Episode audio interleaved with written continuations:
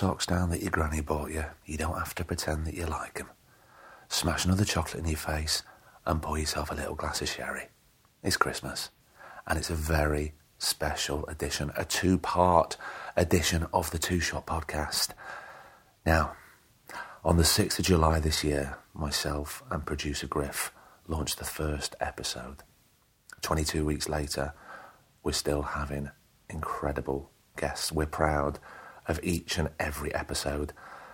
We are proud and we want to say thank you to Vicky McClure, Neil Morrissey, Susan Lynch, William Ash, Kate Ashfield, Danny, you know the one, Michael Smiley, Maya Sondhi, Thomas Turgoose, Joseph Gilgun, Sanjeev Bhaskar, Andy Nyman, Lauren Socha, Joe Sims, Tamsin Outhwaite, Tony Pitts, Michael Balogun, Amanda Abbington, Thomas Coombs, Danny Mays, Laura Nixon Browner, Andy Sheridan, Rebecca Callard.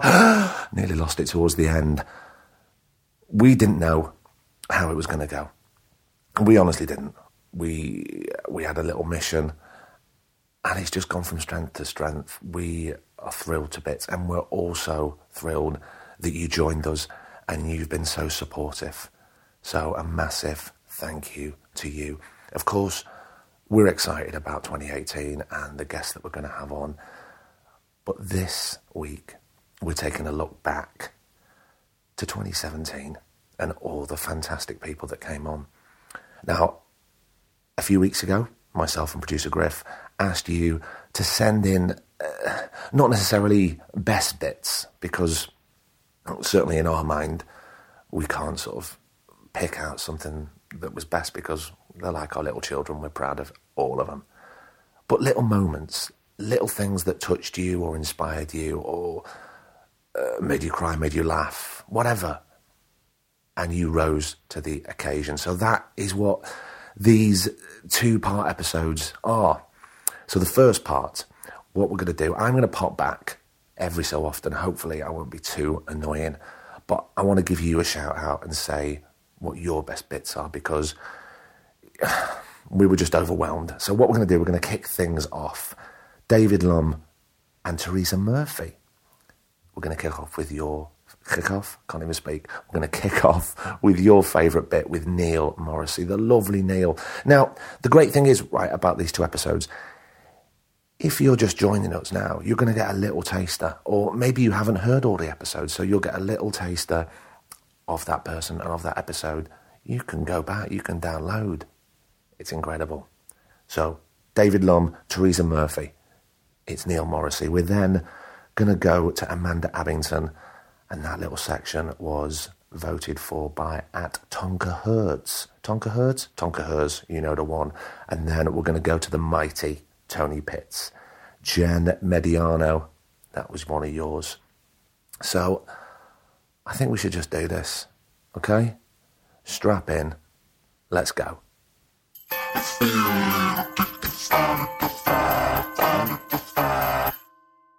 And then there were consequences to certain situations. If you um, said, "Oh yeah, I really miss my mum and dad. I really miss my brothers, or whatever," then there'd be a social worker visit that came on the back of that. You know, oh, I really want to go out and kick a pigeon. Oh, you want to kill things, do you? Know? I mean, I'm ten, is what I, would, I wish I was able to say, because they do. They did do an IQ test on us. You know, when you get in there, you do this test where they put you in a room with a book and they tell you to uh, they put a timer on and say right open the book at page one and then you answer the questions. And it's like a, a mensa type test you know it gets slightly more difficult as you get through. And i finished this thing in about 20 minutes and they came back into the room after about half an hour and i was just sitting there twiddling my thumbs and they went what are you doing? And i said well i've done it. And they said well you can't have. I said i have. And said how long you know and they looked at it and it was all correct they didn't believe it. They got another book out and then sat there and watched me do it in 15 or 20 minutes. Uh, but it turns out I had an IQ of about 156, you know, something like that, which is pretty wow. good, apparently. Yeah. And um, so from then on, they everything that I did when they said, "What do you want to be when you grow up?" and I remember saying Raffles or something like that. I want to be a cat burglar. that stayed on my record, and I've got all my records until the day I left the care home system at 18 years Yeah. old. That I wanted to be a prof- that my ambition was to be a professional burglar. Can you imagine? From the from the imagination of a 10 year old, the excitement of climbing over the roofs and sneaking in through windows and taking a lady's diamond with a bit of lace. Well, You know, of course, at the moment, my son wants to be a spy. Correct. You know, we want this exciting sort of imagination thing. So because I because of the IQ matched with what my I'd said my ambitions were, then they they had me down as possible dangerous. You know. So you were obviously naturally very bright as a kid. Yeah. How did all this impact school life and education? Well, I was then um, after was out of the uh, care home system, the the, um, um, the assessment centre. I went to a place in in Burton on Trent, and I wasn't getting on with the other kids. Some kid was threatening me, and I hit him with a chair and bit him bit his face quite severely. And they thought it's best to put me somewhere else, somewhere away from this family. Yeah. because it was a kid I had a fight with in the care, in the first care. and I had a fight with him because he tried to fag me, really. You know, if you call it in the public school sense, tried to make me a slave, and so I hit him. And then his big brother, um, who was like fourteen when I was ten or eleven. Big difference in those days. Um, was threatening to, to, to hurt me, to hurt me. He's going to hurt me. Leave me notes in my pigeonhole and everything. So I just picked a chair up and whacked him on the head with it. And then I, I was in a frenzy, you Yeah. know, and it took a few staff members to take me up, to drag me off him. But they decided it was best then to put me somewhere else. And that's when I ended up in Stoke-on-Trent with, um, Aunt, I ended up with Auntie Margaret. I wasn't the first case, but th- I hadn't been to a normal school for over a year. And then I went into the school and they did a test on me and I just was in the top stream. So it was, it, that was handy. There was three streams, like I think maybe four, A, B, C and D, and I was in the A stream. So, and I got on great there. You know, there was people of you know who are on the same level, smarter, and on the same level, and uh, that was that was okay. I was um, able to pick that up quite quickly and get into the school routine. I hated doing homework, but I passed all my exams. You Yeah. know, every week and every month or whatever they did. But I was a bit naughty. But did you see? Did you feel happier at that school? I Because you- always because loved you- school. I loved having my mind occupied, and I loved learning. You know, um, I was a bit cheeky, so some teachers hated me, and that's the the, the classes that I learnt less in. Um, when the teacher wasn't so good, really, Yeah. you know, if I could, um, um, if I could challenge a teacher on a particular point and they didn't have an answer, then to me they were they were to be seen as a little bit lower, you know, and um, the ones who who could really look after you, you know, in a in a sense of keeping you occupied, etc. And one of those women was a woman called Sheila Steele, um, who um, was an amazing English teacher. We had such a weak English teacher called Mr. Keys. We used to throw the board rubber at him. You know, it was um, anyway. What end of term happened? Mr. Keys was no longer, and in his place was Sheila Steele. And Sheila Steele, Good name. fantastic name, Yeah. isn't it? Because she was a bit scary. Um, she, uh, within about three minutes of the opening of the class, because I don't know, if she'd had a report about who was going to be trouble. Um, she took me out of the class, slammed me against the wall, pushed a script in my chest, and said, "You're in the school play. Really? Learn Colonel Jeffreys." And is is that where the sort of the acting bug sort of started to happen for 100%. you? So it was enforced on you. Was it not? Was, did you not think about it prior to that? Not in the slightest. I hadn't any aspirations to be anywhere near a stage or having anything to do with it. And um, she said, you know, learn. Anyway, as it turns out, we have the rehearsals. They're after school. I'm suddenly being occupied. I'm I'm nervous, obviously. But How I'm, old are you at this point? I must have been twelve, Right. Eleven and a bit, twelve. And um, so I've got to learn this part and be in the school play where I'm now meeting different people from different years as well in different classes. Oh, because of course they're all bunched together for the school. Everyone's play. bunched together Yeah. from different classes and different um, people who wanted to be in it as well, you know. And I didn't know I wanted to be, but I'm getting praise all of a sudden, and and then when you're actually doing the play, you're getting applause. The care home, pardon me, loved it because. Um, I'm doing something. I'm doing something after school. I've got a new interest, etc. I started being less naughty, and it's like worked on so many levels. And I and I absolutely loved it. I loved getting laughs Yeah. on stage because I was a cheeky little chappy anyway, and I loved getting um, applause at the end of it. So, in a sense, I'm getting the loving and the patting and the the sort of you know the parental things that you you miss. Or you didn't know you missed until you don't um, until you start getting it again. I was getting all of that all of a sudden through this acting stuff. So you really found a focus because of this play.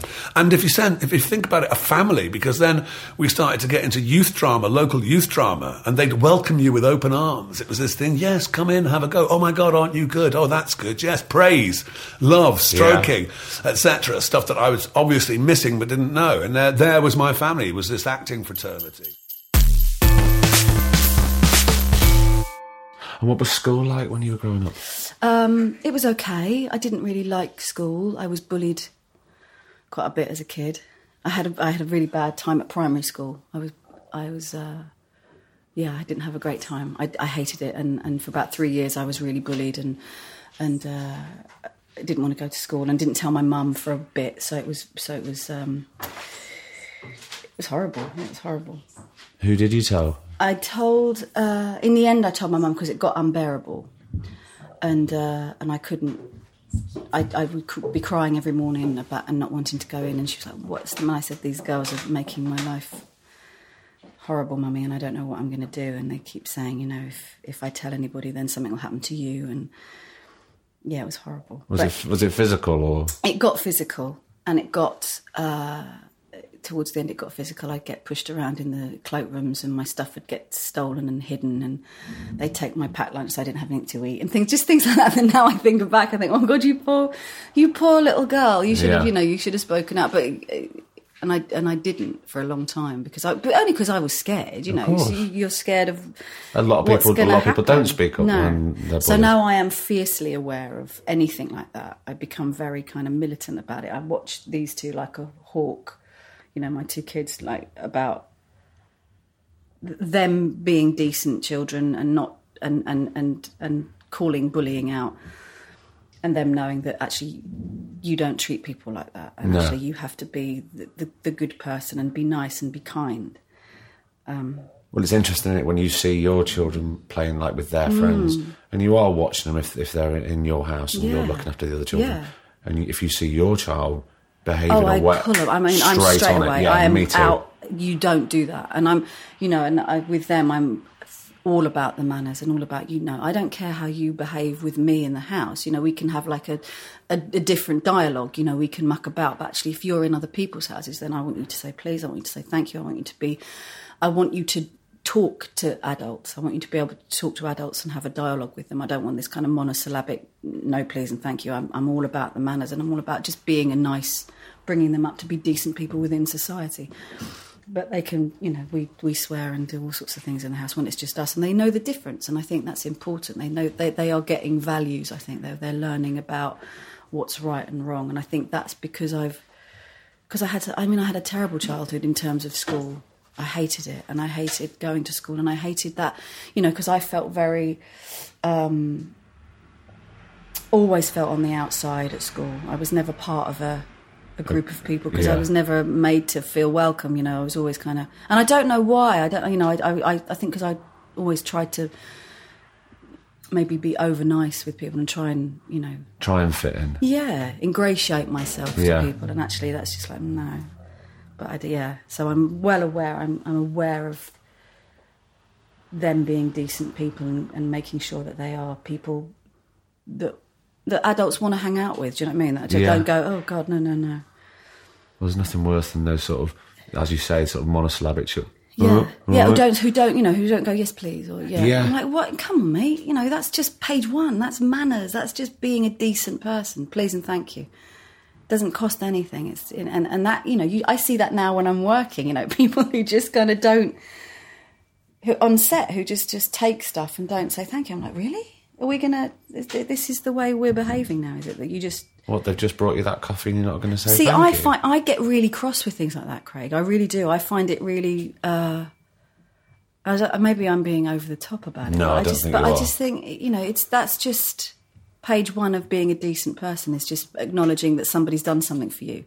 And they didn't have to do that. No, they didn't, and and and the fact that people that, that I've and I, I find it a lot. You know, I do find it a lot working on set that people just take stuff, and I'm like, oh, okay, it's interesting that you didn't even acknowledge that person, and you were too busy texting someone on your phone. Okay, that's but that for me is like the measure. I I then get the measure of that person. I think, oh, okay, then Well, it speaks volumes about that person. I think I think it does. because I've got a bit of a thing. Do you know when you, you queue up and you you you go and get your Mm. your dinner, you go and get your lunch, Mm-hmm.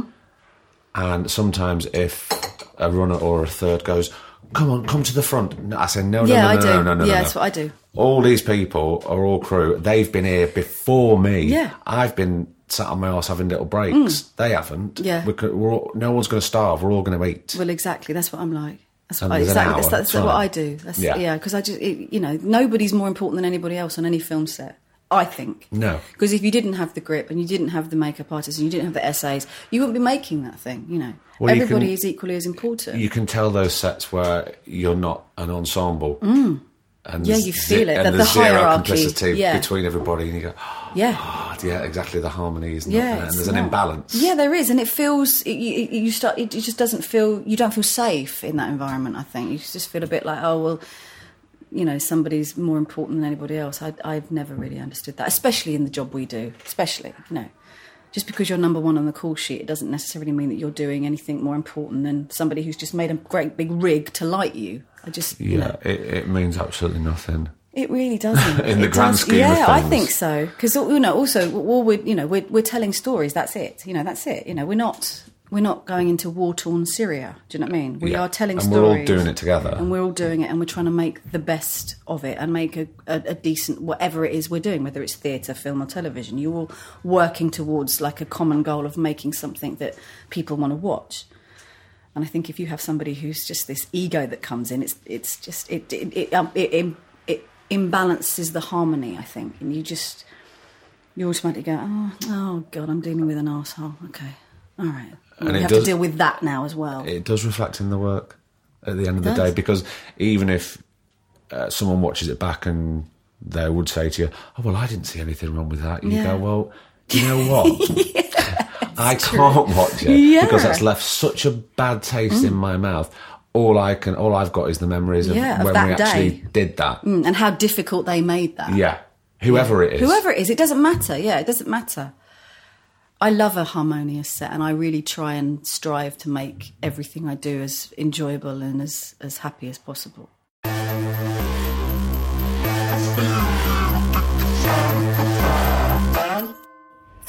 How was it growing up there Um, for you personally? yeah. Um, right. Well, I'll start with I don't know, and then because I don't know, I'll, I'll give you. I What can- was what was uh, was it just you or is it No, I'm one. I'm the oldest of three boys. I went to. I was the oldest uh, boy of. Uh, well, I am the oldest boy of a steel worker, and uh, my mum works in old people's home, and um, I Do you have a good relationship with your brothers?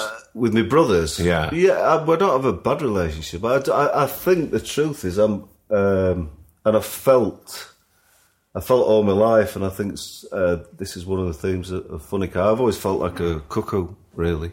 I always felt like in the not in the right nest right. necessarily. I don't. I don't mean that. I, I, I could be. I was the. Um, and I built a lot of armour in my early years. I realised that I put, you know, I'm, I'm, covered in tattoos. I, I uh, you know, did boxing and muscled up and all that. So I, I put lots of armour on as a kid. to, to protect from what? So, well, because I think if I should actually, if I look like how I feel inside, I'd look like Charlotte Bronte. and I think that, and I think that I made that mistake as a kid of comparing my insides to people's outsides. Right. I think there was a lot of that going on, uh, and I also think. Um, Do you think that's to do with just that it was just within you, or was it something with with school? Or No, no, I think it's how I think it's how you're made. I don't. I think. I think they're. Uh, I've resisted. Um, I've resisted therapy, or the you know the few I've had calamitous experiences when I've tried to unravel because I think it is a kind of unraveling. I don't. Um, um, I don't. I don't really know. I'm, and I, I've got sort of. I have big sense memories of being a kid growing up in Sheffield. I remember that I could be funny. I remember that being, uh, and I thought, oh, quite like that. when you were little, Yeah, like make when it- it's very making the adults laugh. making the adults laugh. Yeah. Yeah, making that, and even and and um, I remember making angry adults, seeing a- anger in the face, and then and then they'd have to turn away because I'd made them laugh, and I thought, oh, that's quite. useful to me.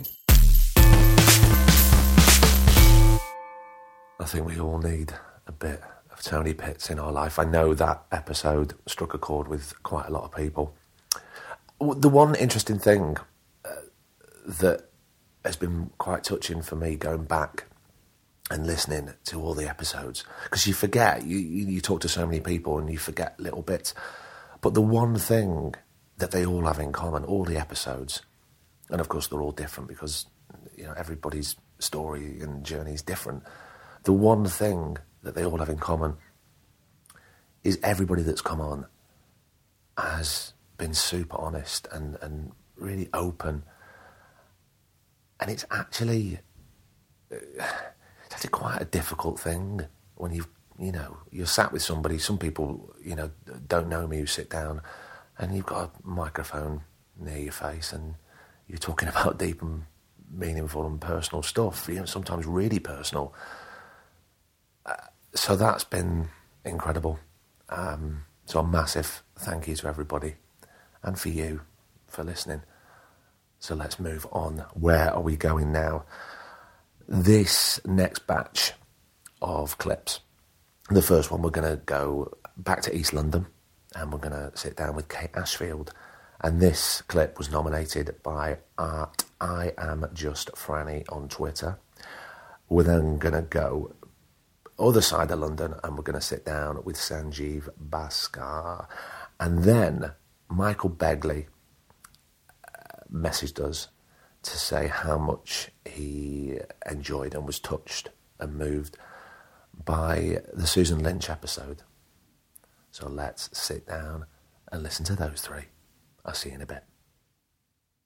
I mean, did you have certain expectations of what it was going to be like, and they didn't meet that, or Well, I think I just found it all quite embarrassing, and what the actual? actual lessons and doing the things, and um, I thought it'd be more acting. So then, when you had to do a movement class or voice classes or like lie on the floor and feel your sacrum and all these kind of things, I was just mortified, you know, and and didn't really get on with that at all.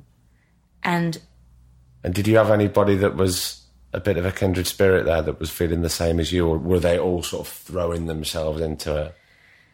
They were a bit. They were, yeah, and I think they thought I was a bit stupid because I should have just got on with it, but I just just couldn't get past that embarrassment really, and and then I think they liked other people at that drama school, and so you know you know the way they give they do plays and they give people different parts, and so I never really got any big parts because yeah, I don't think they saw me doing it.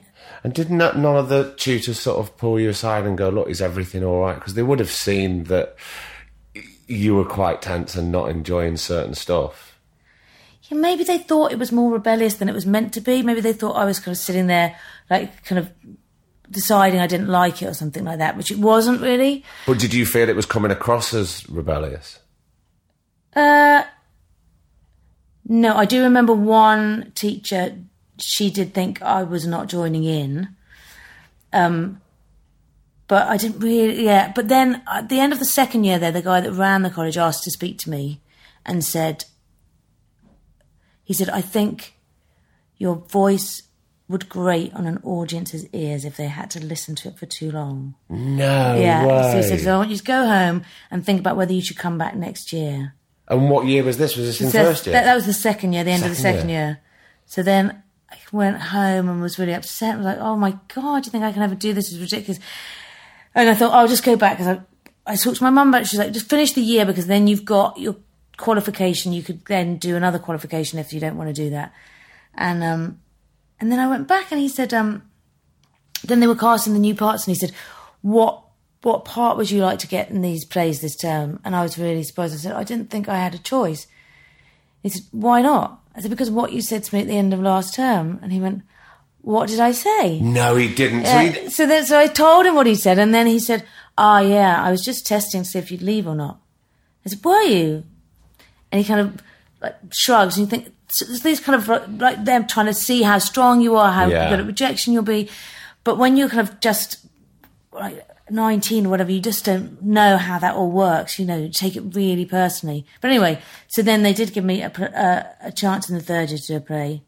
But then, yeah, Anyway, so it was all a kind of really different experience to school and straightforward you know, learning. Yeah. Yeah. And throughout that three years, apart from that instant, did you ever think, oh, I don't know if really this is for me. I don't know if this is the path I should be going down. If you, Yeah, I think so because well, I'd really enjoyed it before I went to drama school. I just kind of really enjoyed doing plays and thought it was really good fun. And then it became really, you became really sort of self-aware of how you stand, how you speak, and it kind of felt really almost like it wasn't as much fun anymore. so the big, is it because the stakes got higher in that situation? The- Yeah. The, fun was lost. Yeah, and I suppose it became. It's like if you drew a picture and people going, "Oh, your pictures are really great," and then someone starts really analysing what you've done here and there. It could still have been really great before, but then you start trying to perfect things and, and be awa- much more aware of yourself, and you become really self-critical. And um, yeah, I don't think I don't think that's. I think that's kind of a bit of a problem with with drama schools. It was back then, because I think after that, people uh, people were encouraged to be themselves a bit Yeah. more.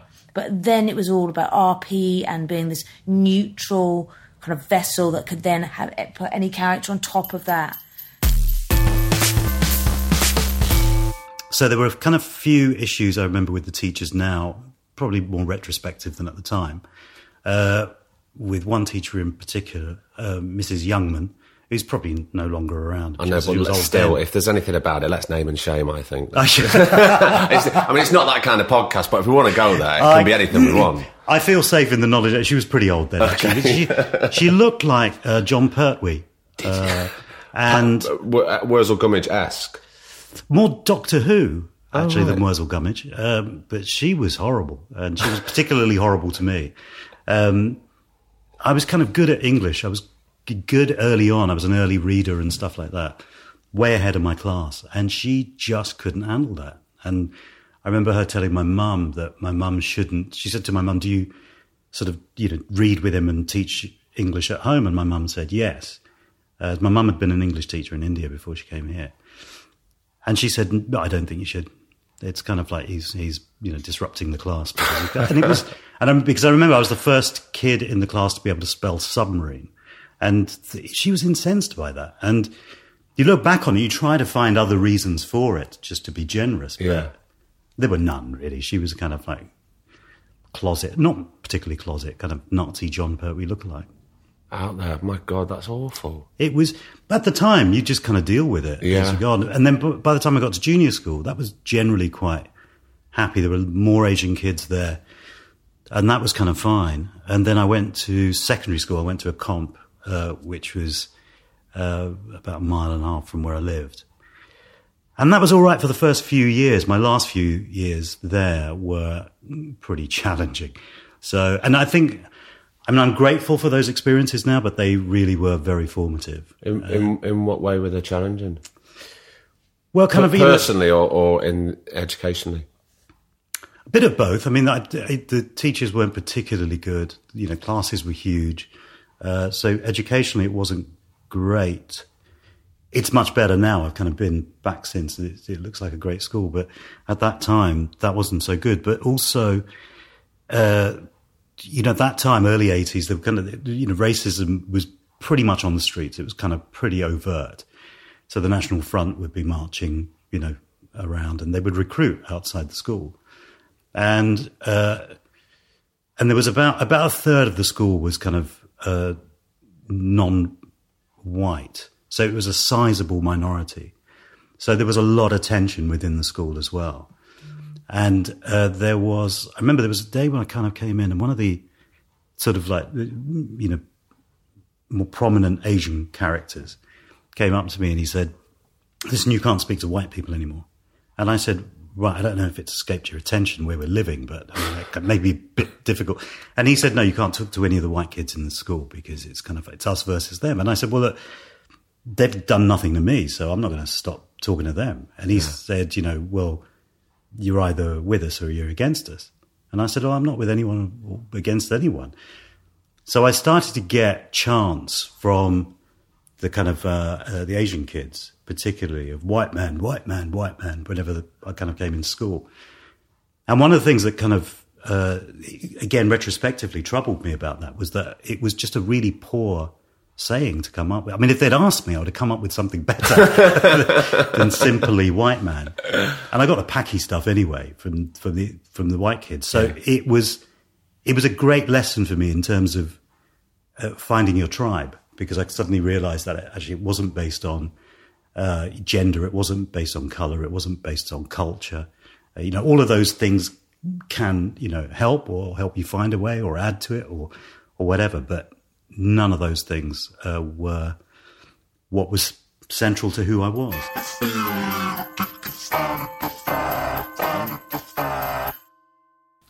Yeah, I was I was really I was really really lucky. I had I had in my primary and secondary education, I had people that really saw me, you know, and really really nurtured that in me. And and then Sean Hollywood was the king, really, because he he literally saw me from the age of like nine, ten till I was seventeen, picked the right speeches for me for drama school you know, and then sent me on my way. And then when I was at drama school, he always came to London three times. Sorry, he's dead now, which is why I speak about him in the past tense. No, I want to go back to him. I want Yeah. to talk more about Sean Hollywood because a lot of people have had uh, certain people who are massive inspirations in their life, and I know that he was so much because we have spoken about this Mm. Yeah. before, obviously. Yeah. Um, but the type of stuff that he would do for you, when you said to him that you were thinking about auditioning for drama school, what was his reaction there with you? I, it's so difficult for me to explain his character because he was such a sort of. He wasn't like some sycophantic drama teacher who was just like, I want all my ducklings to do well. He didn't have that sort of. He had a very. No, I know you do a very good impression of Sean Hollywood, which one, uh, hopefully we're going to get at some point. I'm going to try, but he he'd literally go, you go like you'd be leaving his house, and he'd go, and you go, Sean, you know, I, I have thought about it, and and like I, I do think that maybe I- I'll give you know drama school a try, and he'd go, yes, yes, you can, of course, and shut the door, and that was it. He didn't have any like, you know, he called everybody cows. You know, I remember once saying to him. I was in a Neil Simon. He loved Neil Simon, and actually, he's given me that. I love Neil Simon. I think it's just sublime comedy, and he, um, you know, I was just a bit fed up. I was a teenager. You know, this is the thing. A lot of my time with Sean, I was a nonchalant, grumpy teenager. You know, You were a teenager. Ex- Everybody's a nonchalant, grumpy teenager. So I remember like um, coming to a rehearsal and it was for a Neil Simon play and I was playing a prostitute. You know, I only had a couple of lines and it was a one act play. And um, I, I came out and I just went, oh, Sean, you know, I just really, I, just, I just don't really know how to play this part. I just really don't know how to say these lines. And he went, Oh, well, that's a shame. That's a shame because these are the kind of roles you're going to be playing all your life. and that was that was his. He had, and he was right. I've played so many prostitutes. True. Um, so you know, it's like he had this sort of brilliant wit about him. And it kept you down to earth, you know, it kept you very grounded because Yeah. he totally supported your talent, but he was also like, you've got to work really hard and, you know, you, um, yeah. You, I think it's so it's so important not to have the bullshit early on. How brilliant that you didn't have that because I mean because there is enough bullshit later on. I think in this business, but if you've got somebody that grounds you so early on, Yeah. and makes you work hard for them because you.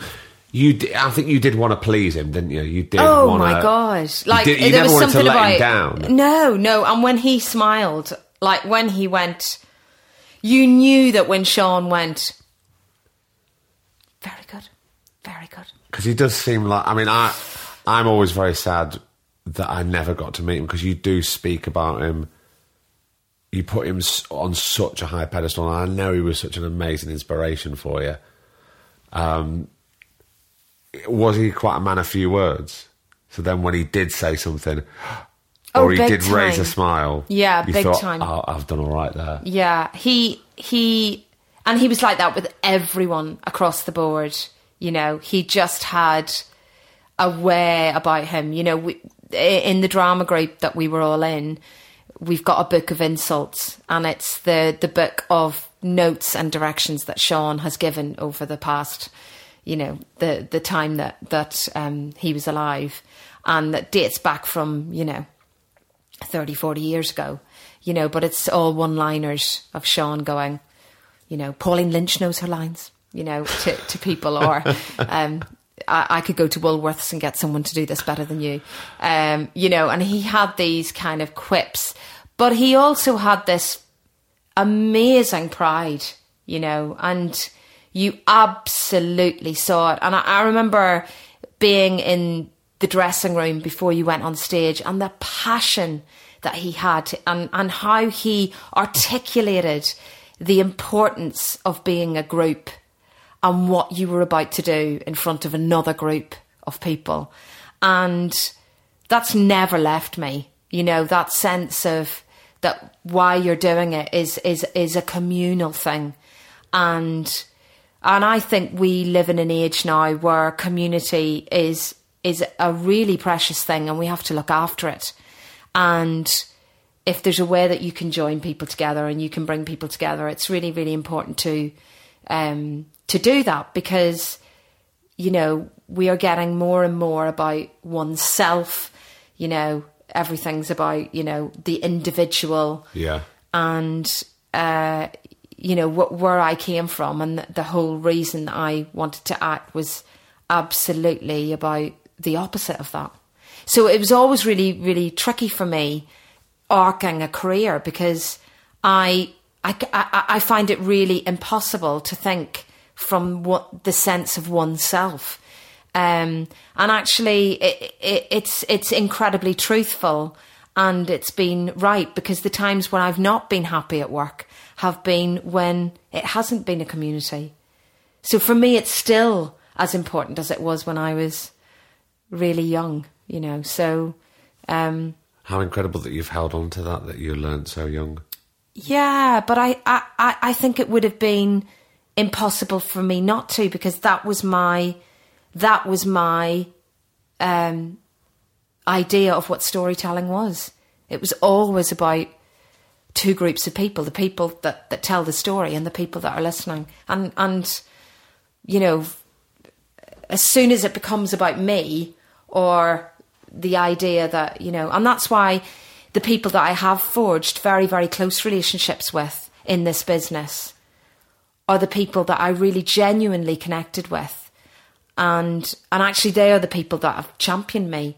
So it's it's always sort of really ultimately worked in my favour, um, and the people that I don't get jobs with are normally the people that I shouldn't because I probably wouldn't work well in certain environments. So it's interesting. It's like you have to listen to the fact that somewhere, you know, there is a through line, even though our business is totally illogical and it doesn't have a through line. Yeah. But somewhere within yourself, you know, your own sense of self and why you do it, there is one. There has to be. Because otherwise you wouldn't do it because it's a load of shite, a lot of it.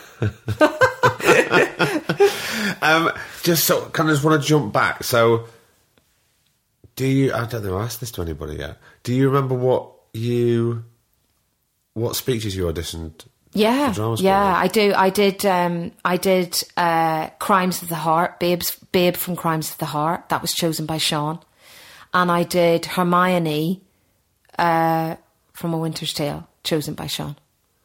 Did he uh, drill you on? Did he help you? Yeah. Yeah. Yeah, yeah, he was amazing. And so then, when you auditioned and successfully got into drama school, what was what was his reaction? Oh, uh, uh, it was Is that a stupid question? No. of course he's No, going to be was- absolutely it- over the moon. But he he was there was nothing more joyous for Sean than coming to London, going to see some shows. I went to see Jeffrey Bernard is unwell with Peter O'Toole in it with Sean.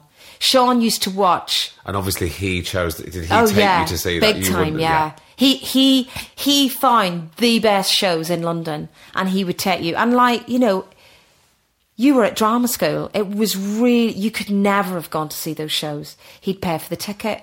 He'd take you there. He'd take you and all the other people from the drama group that were in London. You know, there was a there was quite a few of us at that time.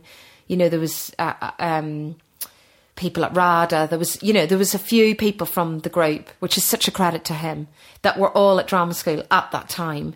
And he used to, you know, like maybe one or two of you would go to the theatre. I, I remember going to see Jeffrey Bernard is Unwell with them.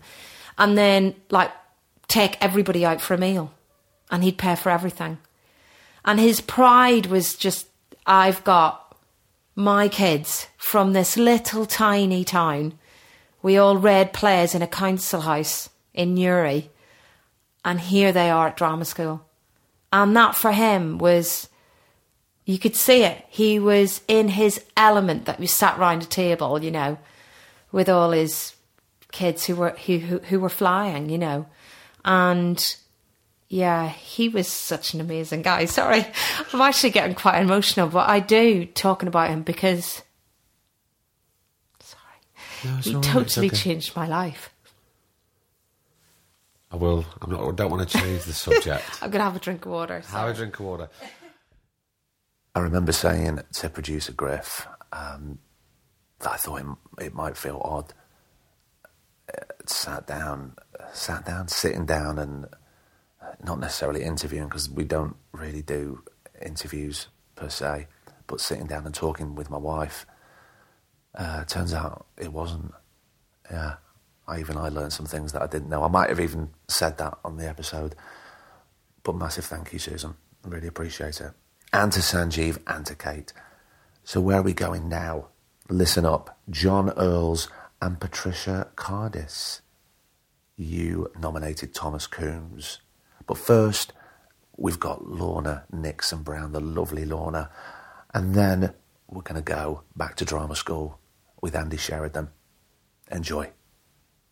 I'm not a great example because I had a very personal. Um, ex- my grandfather died, who was like a father figure to me, and it was so I was very much grieving. I was in a different space, so it's hard for me to separate that experience from the actual experience of third year. If you, does that make sense? Yeah, absolutely. Um, but uh, one thing I definitely recognise is this almost this obsession with our physical appearance into third year from before we couldn't give a shit before. Literally, like everyone just wore that, what they wanted, and we were all like sweaty, sweaty, gross, but like we, you, we were in our character, we were in the space of our characters. Do you know what I mean? We weren't so hyper aware of our physical of our self. But maybe because Um, at that point you were starting to be judged yes by the outside. Yes, yeah. and this, this is you know the problem sometimes with this industry that for women especially that there's this kind of hyper awareness of you know your your uh, physical appearance and you know adhering to this standard ideal standard of beauty you know having Yeah. to look a certain way and uh, I, f- I I felt the pressure of that for sure um and you know Did- that, did- that's a shame really Did what was going on in your personal life obviously it impacted on your third year? um Do you feel it knocked you off kilter in a way? Um, I don't like to to say for certain. I don't know for certain, but um, I know that I was kind of detached from it. It kind of put things into perspective, and I had kind of lost touch with my family because I've been immersed in this new world at Drama Centre. Um, inevitably, kind of distanced myself from them just because I literally physically was further away from them, but Yeah. emotionally too. And then suddenly lost like the rock in my family. before I had the scholarship audition, I wrote loads of begging letters. Basically, I got I went in the library in Essex and I found, which I've just remembered that it must have been the Spotlight books. It must have been um, the big fat Spotlight, Yeah. and Oh, for some had- reason they had them in the library. they had those in in Southend Library. Wow. So I raked through them and found just randomly actors I liked. I remember writing to David Jason, Rik Mayall, um, ah, all sorts of people. Like, and I was just like, oh yeah, and I got all their agent and wrote. So I've got all the replies because a lot of the replies are not from them, but from the agent. But loads did reply as well. got ones from David Jason and all sorts. Yeah, but um, I only got one. uh, Literally, I'd say seventy letters I wrote. Um, I got one uh, contribution, which obviously was not going to pay for me for drama school, but still was meant the world. Of course it did. I mean, yeah. you're not the first person to say that when you get in and you can't afford, you you can't just sit on your ass and expect someone to pay. No. You've got to write the letters. You've got to get in touch with those people. Yeah, and I know because they must- Because at some point, all those people may have been in your position. Well, exactly. Uh, But now I am an actor. I, I do think like you know, there's a part of me that's like, oh Christ, is. Back then, I was like, oh, they're, they're acting. They must be loads of money. They'll be all right. They can send it to me. So I'd a letter back from whoever going, no, I'm sorry. I, really genuine letters that would come back. I, I was like, oh, oh, okay. Oh, fair enough. But yeah, the one I did get back was from Nigel Hawthorne. Um, he gave me 500 quid Wow. uh, and the most lovely letter which I've kept. Um, and he apologised. He was actually on the board of Guildford as well. He said, like, "I wish you. To, oh, I'm sorry, it's not more. I'm in. I'm in hospital. I haven't been able to work for a while. Um, I'm not very well." And my mum, my mum read it. She's like, "Ah, "Send it back. Send it back." Oh. Like, so I wrote him a letter saying, oh, "Please, can I send this back? I won't. Ca- I won't cash it." Um, and he wrote me back again. No, no, no. I insist. Um, and he died sh- very short, like weeks, months after that. Um, I never actually got to meet him after I got into Guildford um, from not being very well. Um, yeah, he, he didn't recover. Um, but I've yeah, never forgotten that. It's such a lovely, lovely thing. As I've always yeah had a soft spot for Nige, to say the least, for that. Um, yeah. Well, in a way, he was one of your first supporters. I think that's that's a Mate, lovely thing. some random guy writing to you, 500 quid. But how brilliant that you say you wrote sort of 70 plus letters, maybe. But to get that one thing Yeah. meant the world. Of course, it wasn't going to pay for all your fees for three years. No. But it was more about what it meant. Oh yeah, yeah. What it what it meant which is yeah, it blew me away, and it's still thinking about it. I've still got the letter and everything. It's just yeah, um, yeah, just amazing of him. Um, but I've kept that mentality. Like I think even to now, that kind of I've I've never really had. In terms of a career, I don't get me wrong. You've always got to have a bit of luck, and I've had luck, but I've always kept that going to get it, going uh, not sitting on my laurels. Strong work ethic. Yeah, right into people as well, and even not even just in the job, but yeah, obviously outside the job. If you ask me about drama school now, I, I, I spent three years kind of continually questioning because the first year they told you kind of they kind of told you you were shit. Do you know what I mean? And Yeah. the second year you kind of question, well, if if I if I'm shit, why I'm here? And then the third year you go, well, I can't be that shit, or else they wouldn't have ever let me in. I'll do a bit of what I did before before I got in. do you know what I mean? Yeah. Um, and it was good. I mean, there was some good tutors. It was very political. Um, they sacked some of our favourite tutors. We took over the college. We did a sit. We taught ourselves for like two weeks. We barricaded ourselves in. Really? Yeah, it was. It, yeah, Carnage. yeah, it was carnage. It was just people fucking left, right, and centre. You know. Yeah. But it was. Uh, but it was good. You know. It didn't do any good. None of the tutors got reinstated. But But, you know, sometimes you've got to just make a stand. yeah, it was good. It was. You know. It's on the news and everything. Was it? Yeah.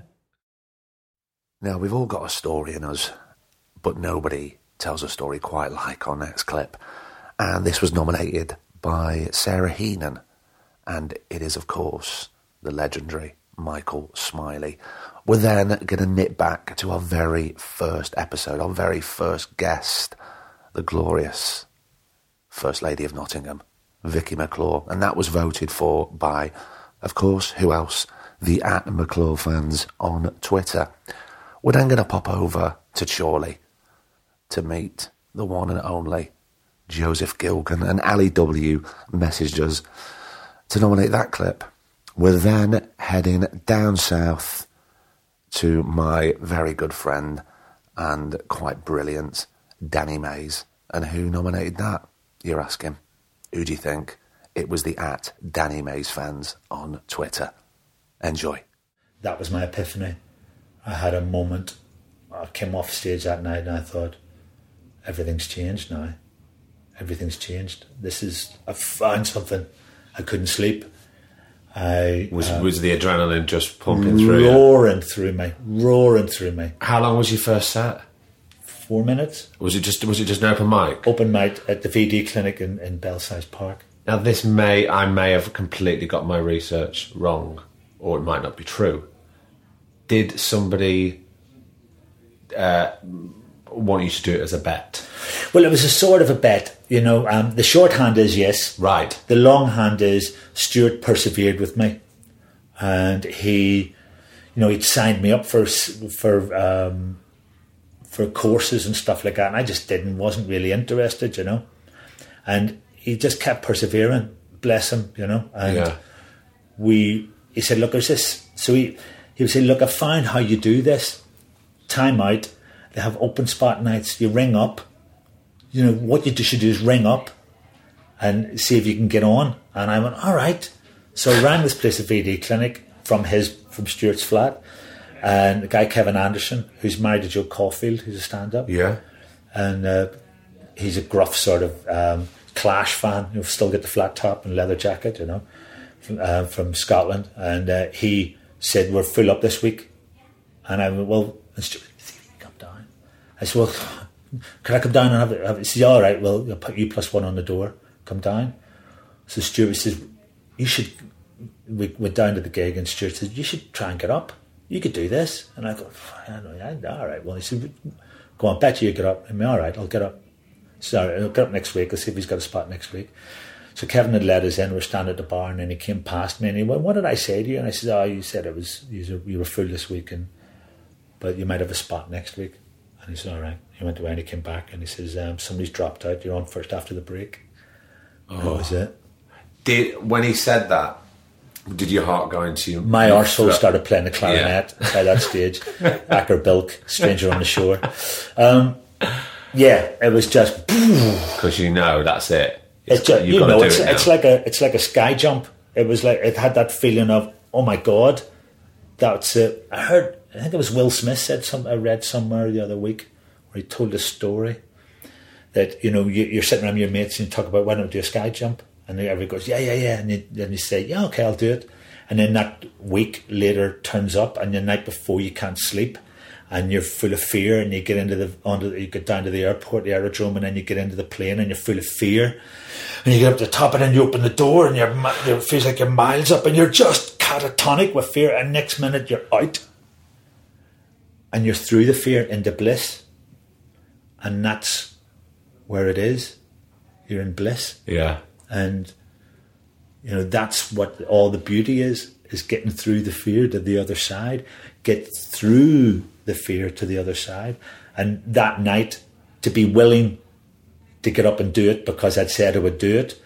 But also, maybe somewhere in my mind, I knew this is a chance. Maybe this is. Maybe what they're saying is true. Maybe, and I think deep down inside, there was a part of me believed that I could, and maybe I was, I, I should do this stuff.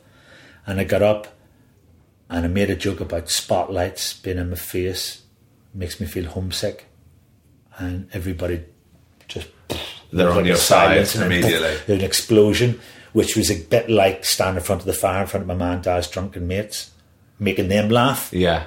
So I knew I was in because I knew there's a purity in that. People aren't laughing. You can tell when people are laughing when they're patronising. You can tell when people are laughing because you what you've said's funny, not intellectually funny. It's it's Funny. It's smashed them in the guts, Yeah. and that's the laughter I'm after. That was the laughter that all those years of being a child or being being homeless or whatever, when you're sitting around with people who don't have to fucking like you, who would rather dish you, make fun of you than with you, Yeah.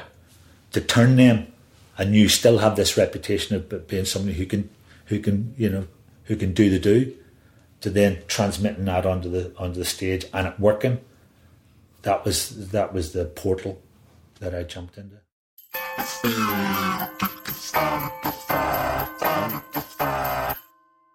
As we know, Craig, lines and lines of duty is hard. Yeah, I mean, speaking of that, I mean, do you prefer get, getting a script, or do you prefer getting like say three lines saying this is kind of what your character is? Yeah. Go on, go forth, and It's it's a tricky one because say with something like if you compare This Is England and Line of Duty, they both have the desired effect. Do you know what I mean? They're both high end drama, but you couldn't improvise Line of Duty if you tried No. because we don't have the police knowledge.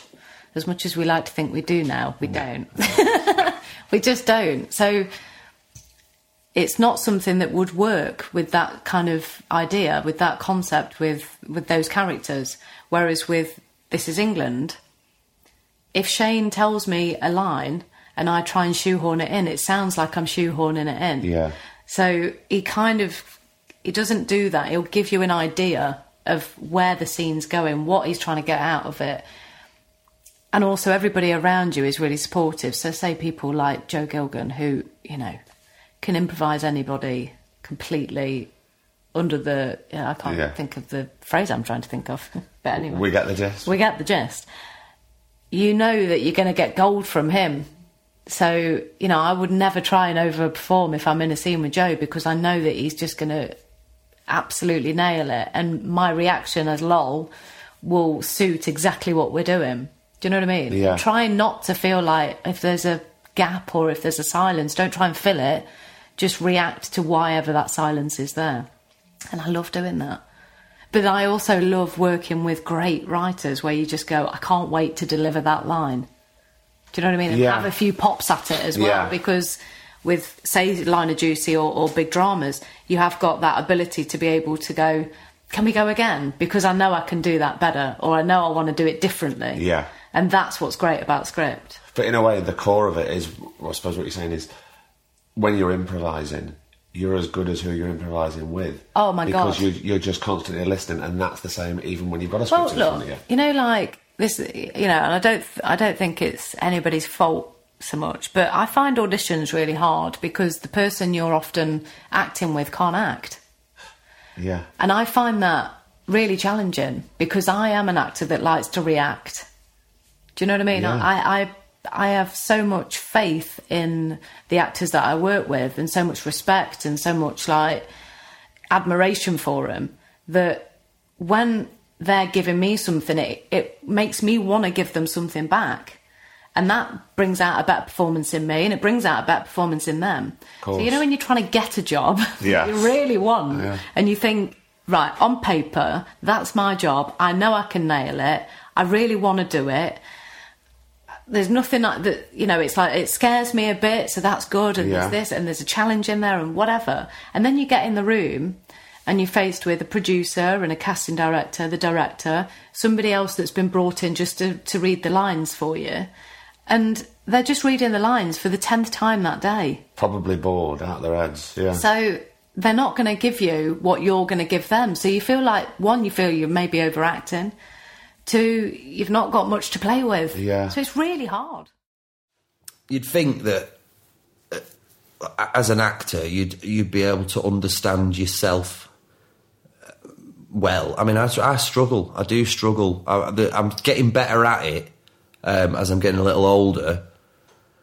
But I've struggled to know what I need, you know, and especially when it comes to roles, like I've struggled to know how to censor myself against what I'm doing, you know, um, and not to get too wrapped up in things and too, you know, too obsessive, um, because it can be really damaging and isolating, you know.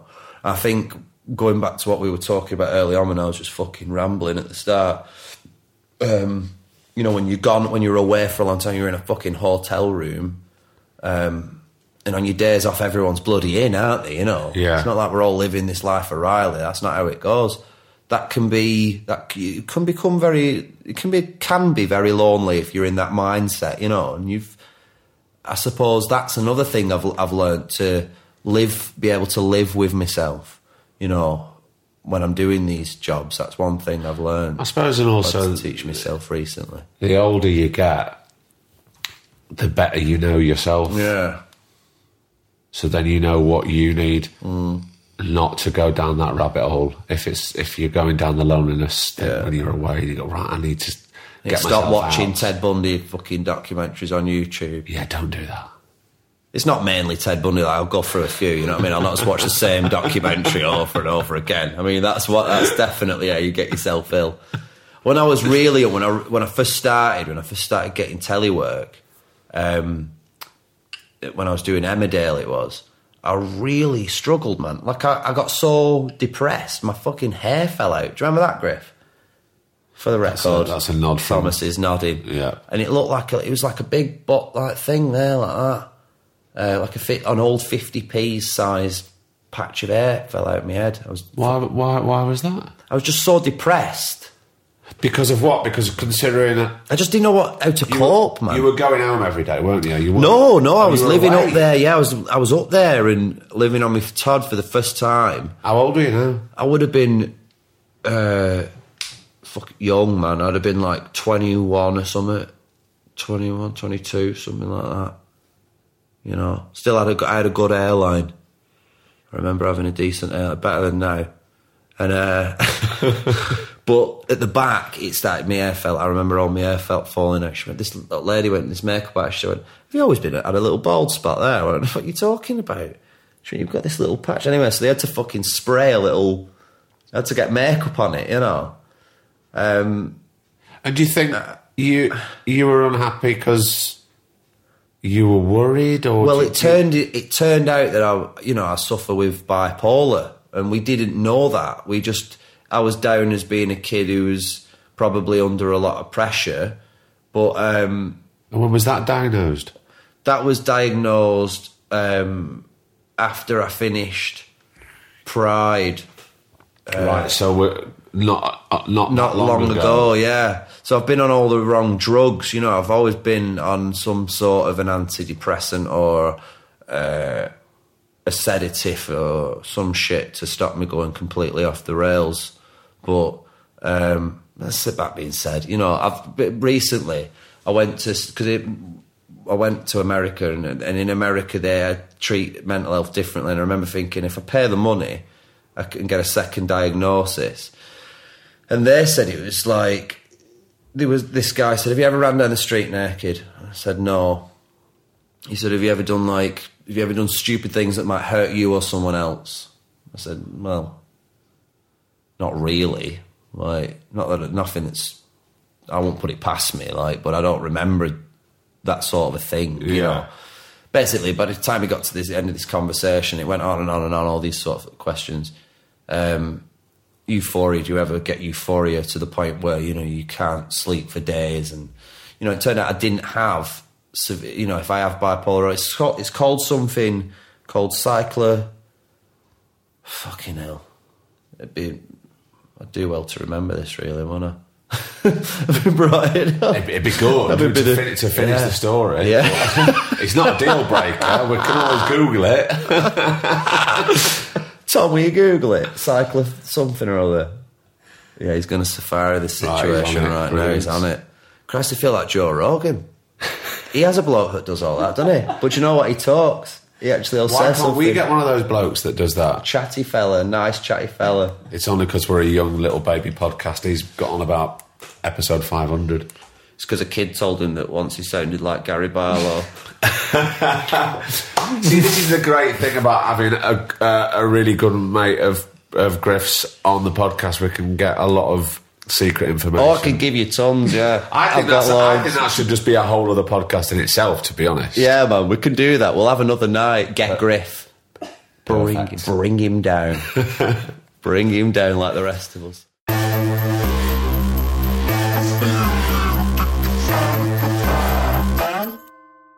an unforgettable and joyous and fantastic time.